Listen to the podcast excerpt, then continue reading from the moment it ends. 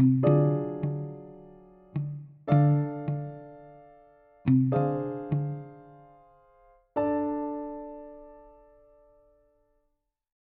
Sobat Randy, selamat pagi, selamat siang, selamat sore, selamat malam, dan selamat datang di R&D Talk.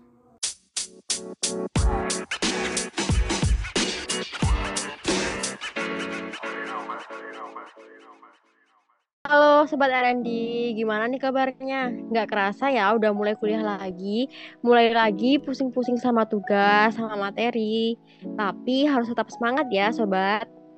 Nah, tak kenal maka kata sayang, biar sayang langsung kenalan aja yuk. Aku Anissa Ulansari dan ditemani rekan aku, Sonya Zaneta. Kita berdua akan ngobrol-ngobrol mengenai tentang keuangan. Topik yang akan kita bahas kali ini ialah tentang peredaran uang baru di tahun 2022 ini. Wih, udah ganti lagi aja nih uang yang biasa kita pakai. Katanya sih lebih bagus kualitasnya, warnanya lebih tajam. Terus makin kecil nominalnya, ukurannya juga makin kecil. Kamu udah punya uang baru belum Sonya? Tentu belum dong nih, karena peredaran uang ini masih sedikit dan dibatasi. Mungkin bulan-bulan berikutnya aku udah punya. Semoga aja ya. Nah, kita intip dulu yuk nih siapa yang mencetak dan mengeluarkan uang baru ini. Nah, jadi yang mencetak uang ini adalah Perusahaan Umum Percetakan Uang Republik Indonesia atau yang biasa disebut dengan Perum Peruri. Perum Peruri ini ada di bawah naungan BUMN. Dan penerbitan uang ini disampaikan oleh pihak Bank Indonesia dan Menteri Keuangan.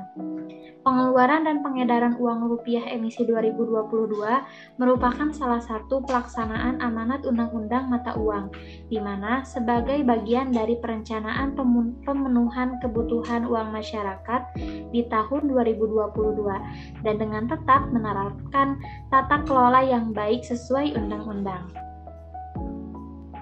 Nah, untuk mendukung pembiayaan kegiatan dalam rangka mencapai maksud dan tujuan sebagaimana dimaksud dan berdasarkan kebijakan pengembangan usaha perum peruri, di antaranya yaitu dapat melakukan kerjasama dengan pihak lain, baik dalam negeri maupun luar negeri. Kemudian yang kedua, membentuk anak perusahaan, dan yang ketiga, melakukan penyertaan modal dalam badan usaha lain. Modal perusahaan sendiri merupakan kekayaan negara yang dipisahkan dari anggaran pendapatan dan belanja negara atau APBN dan tidak terbagi atas saham. Setiap penambahan dan pengurangan penyertaan modal negara dalam perusahaan yang berasal dari anggaran pendapatan dan belanja negara atau APBN ditetapkan dengan peraturan pemerintah. Nah, betul Sonya, karena tadi sudah dijelaskan juga dari sisi Perum Peruri, ada juga nih faktor yang menjadi bahan pertimbangan Bank Indonesia dalam meluncurkan uang baru tahun emisi ini. Di antaranya, yang pertama tingkat pemalsuan uang. Jadi, Bank Indonesia mencermati perkembangan tingkat kualitas temuan uang rupiah palsu sejalan dengan perkembangan teknologi digital. Untuk melindungi masyarakat dari dampak pemalsuan uang, Bank Indonesia menerbitkan uang emisi baru untuk menggantikan uang emisi lama. Penerbitan uang emisi baru ini dilengkapi dengan unsur pengaman baru yang lebih mampu melindungi uang dari upaya pemalsuan. Dan yang kedua, ada faktor nilai intrinsik uang, yaitu nilai atau harga dari bahan yang digunakan untuk membuat uang. Nilai intrinsik uang kertas pada umumnya jauh lebih rendah dari nilai nominalnya, sedangkan nilai intrinsik uang logam berpotensi melebihi nilai nominalnya. Oleh karena itu, pertimbangan nilai intrinsik dalam penerbitan uang emisi baru ini biasanya terkait dengan uang logam. Dan yang ketiga, masa edar uang, yaitu jangka waktu pecahan uang berlaku sebagai alat pembayaran yang sah dimulai sejak uang diterbitkan sampai uang itu dicabut dan ditarik dari peredaran uang. Dan yang terakhir, kebutuhan masyarakat akan pecahan baru. Jadi Bank Indonesia mempertimbangkan faktor kegunaan dalam transaksi sehari-hari dan kegunaan dalam menyimpan nilai atau store of value. Nah, jadi gitu soalnya ada empat faktor yang dipertimbangkan Bank Indonesia untuk menerbitkan uang baru. Wih, banyak juga ya yang harus dipertimbangkan. Uh, tadi di awal kita udah notice kan bentuk uang baru. Aku pengen jelasin dikit nih. Sebenarnya apa aja perbedaan perbedaan uang baru dan lama. Jadi, pada 18 Agustus 2022, BI bersama Menku mengeluarkan tujuh pecahan uang kertas yang bertepatan dengan HUT RI ke-77. Perbedaan yang mencolok ialah pada warna uang yang lebih tajam dibanding dengan uang yang lama. Letak benang pengaman pun diselaraskan di sisi kiri. BI juga membuat print code untuk kode agar tunanetra bisa mengetahui nominalnya. Ada pula ukuran uang yang selisihnya menjadi 5 mm, sehingga makin kecil nominalnya, maka makin kecil pula ukuran kertasnya. Penggunaan benang pun menjadi teknologi mutakhir atau sulit dipalsukan. Keamanan ultraviolet pun meningkat dan masa edarnya lebih lama dibanding dengan uang yang lama. Wih, asik nih. Kita jadi tahu ya perbedaan dan keamanan uangnya makin bagus. Tapi semakin berkembangnya teknologi, banyak orang yang lebih senang menggunakan e-money atau e-wallet. Misalnya Dana, GoPay, ShopeePay, dan masih banyak lagi selain praktis karena nggak harus bawa uang ke mana-mana, kita juga nggak perlu khawatir kalau ketinggalan dompet karena dikejar waktu misalnya. Kalau gitu uang rupiah emisi lama ini masih berlaku nggak sih Sonya?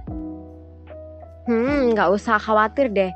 Seluruh uang kertas maupun logam rupiah yang telah dikeluarkan sebelumnya dinyatakan masih tetap berlaku kok sebagai alat pembayaran sah di seluruh Indonesia. Dengan catatan, nama uang kertas dan logam rupiah tersebut belum dicabut dan ditarik dari peredaran oleh Bank Indonesia. Oh iya, Direktur Eksekutif Kepala Departemen Pengelolaan Uang BI, Marlison Hakim menyatakan bahwa meskipun pemakaian uang kas menurun, kebutuhan akan uang kartal masih tetap tinggi. Pertumbuhan uang kartal yang beredar akhir-akhir ini masih tumbuh hingga 7,8 persen. Tetap tumbuh positif, meski memang lebih rendah dari pertumbuhan pada tahun-tahun sebelumnya. Selain itu, Marlison menyoroti daerah-daerah yang pembangunan infrastrukturnya belum maksimal nih. Sehingga memang masih mengandalkan uang kartal dalam kegiatan ekonomi sehari-hari. Jadi gitu nih. Wah, informatif sekali ya podcast kita kali ini. Aku, kamu, Sobat RND pasti bakal dapat banyak pengetahuan baru terutama soal peluncuran uang baru tahun ini. Ya, bener banget nih, Nis. Mungkin podcast RND Stock kali ini cukup sampai di sini dulu ya. Terima kasih buat Sobat RND semua yang udah mendengarkan dan semangat buat menjalani perkuliahan di semester ini. Sampai jumpa di episode selanjutnya. Bye-bye. Bye.